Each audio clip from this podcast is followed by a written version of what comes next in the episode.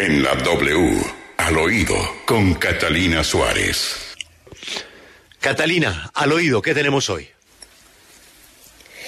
Buenos días, Julio. Yo los estaba ya extrañando. Y hoy, con actitud de viernes, les quiero contar que tenemos la contraparte, los lanzamientos y el jalón de orejas.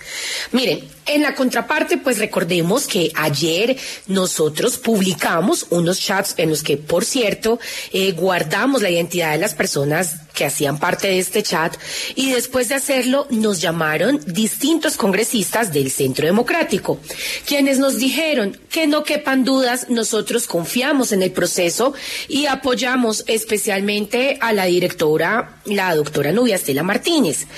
También hablamos con una de las personas más reconocidas al interior de la militancia del Centro Democrático, que es Ania Bello, y nos dijo que la mayoría estaba apoyando al candidato actual y rodeando al partido en el proceso. Entonces, que ellos creen que quienes no lo hacen y quienes enviaron los chats y quienes nos contaron todo lo que está sucediendo es porque tienen una sensibilidad, dado que, como es normal, perdieron y esto genera muchas cosas.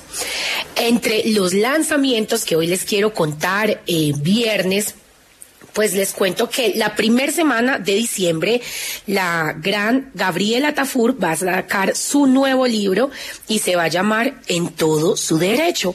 Estaremos muy pendientes para hablar próximamente con Gabriela y que nos cuente todos los detalles de este libro que seguro va a sorprender mucho en la opinión pública. Otro de los temas y a propósito del hashtag del día es el lanzamiento a cinco años del acuerdo de paz en medio de tantos emprendimientos que han sacado los firmantes. Les quiero contar al oído que hoy Pastor Alape liderará el lanzamiento de la cerveza a la paz. Una cerveza que viene con toda una causa y es que busca reparar mm, a todas las personas que hacen parte de la vereda Vuelta Cuña en el municipio de Cimitarra en Santander. Esto porque, Julio, en pleno siglo XXI en nuestro país aún hay familias que viven sin agua y la que tienen es agua contaminada. Y para cerrar, yo quisiera los viernes no hacerlo, pero de verdad es necesario un jalón de orejas para el senador David Barguil. Ayer, 25 de noviembre, para que los oyentes sepan, era el Día Internacional contra la Violencia de Género. Y nos encontramos en redes con una campaña por parte del senador Barguil que más que polémica, yo sí quiero decir, y, de pronto, aparentemente para su equipo taquillera, fue irrespetuosa e irresponsable. La campaña tenía unas imágenes de mujeres que hacen parte de la función pública, como la alcaldesa Claudia López, la jefe de gabinete presidencial María Paula Correa, las senadoras María Fernanda Cabal y Paloma Valencia, y lo raro no es que aparezcan estas mujeres.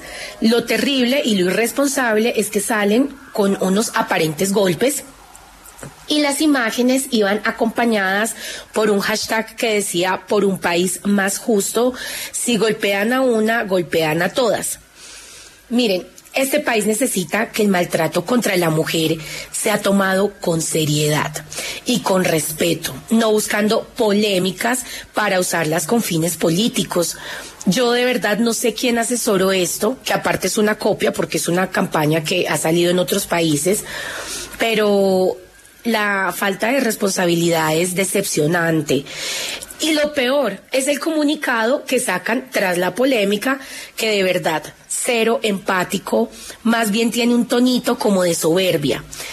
Yo quiero cerrar diciendo que el maltrato, para atacarlo, em, para educar y para sensibilizar hacia un despertar, no puede ser tomado a la ligera. Senador David Barguil, de verdad que ahí se le fueron las luces a usted, a su equipo y a su estratega de campaña. Muchas gracias, Julio. Esto es al oído.